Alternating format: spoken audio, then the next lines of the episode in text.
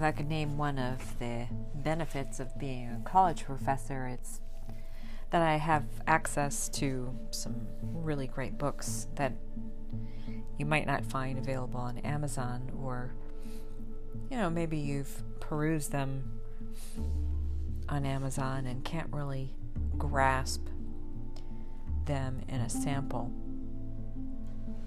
And one of the books I picked up was The Asian Journal of Thomas Merton. And I had thought about buying it a couple months ago, but I wasn't really warmed by the sample that I got. But the appendix itself is worthy enough to buy on its own.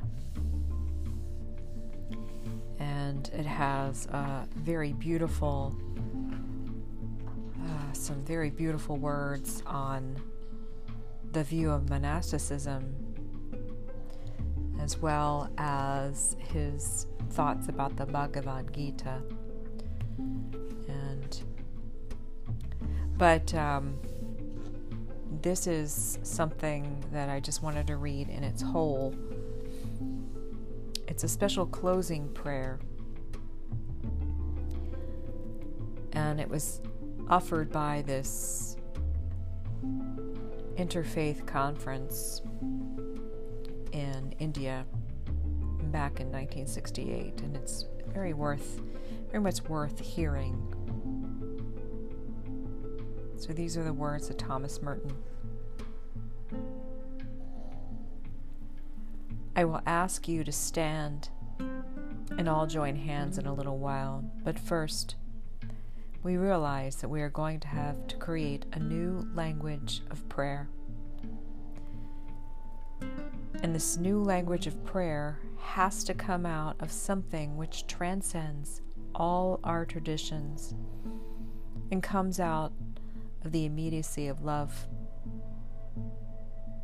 We have to part now aware of the love that unites us, the love that unites us in spite of real differences, real emotional friction. The things that are on the surface are nothing. What is deep is the real. We are creatures of love. Let us therefore join hands as we did before and I will try to say something that comes out of the depths of our hearts. I ask you to concentrate on the love that is in you, that is in us all. I have no idea what I'm going to say. I'm going to be silent for a minute and then I will say something. Oh God, we are one with you. You have made us one with you. You have taught us that if we are open to one another, you dwell in us. Help us to preserve this openness and to fight for it with all our hearts. Help us to realize that there can be no understanding where there is mutual rejection.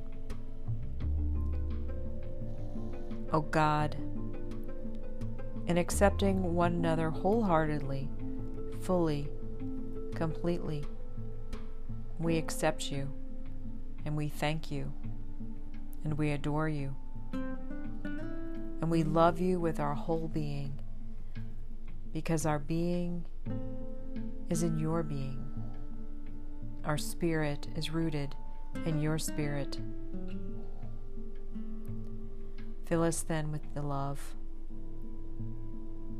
And let us be bound together with love as we go our diverse ways, united in this one spirit which makes you present in the world and which makes you witness to the ultimate reality that is love. Love has overcome. Love is victorious. Amen.